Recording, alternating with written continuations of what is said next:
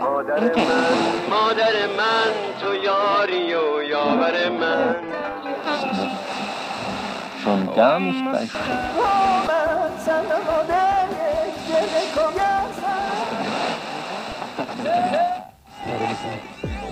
تار به تار تار تصویر پشت قبار.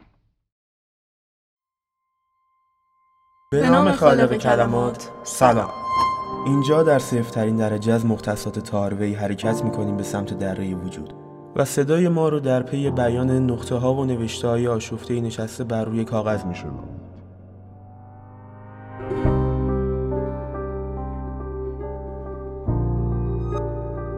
حضورمون یه قصه است. قصه دو زندگی که در هم آمیخته شد و تبدیل به کوره ای از آتیش شد.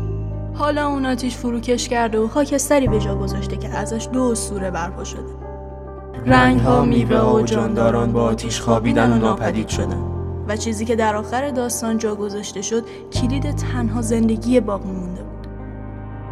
این آغاز قدم برداشتن در دره وجود است. چنگ زدن بر وجود خدایی خود مسیر دره تار بود.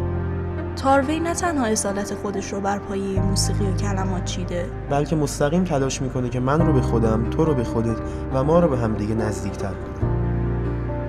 من فاروق. و من رضا قراره که صدای ما رو هر دو هفته پنجشنبه ساعت 8 در پلتفرم های موسیقی و پادکست بشنوید. منتظر ما باشید که ما اینجا خواب رو با تار مینوازیم.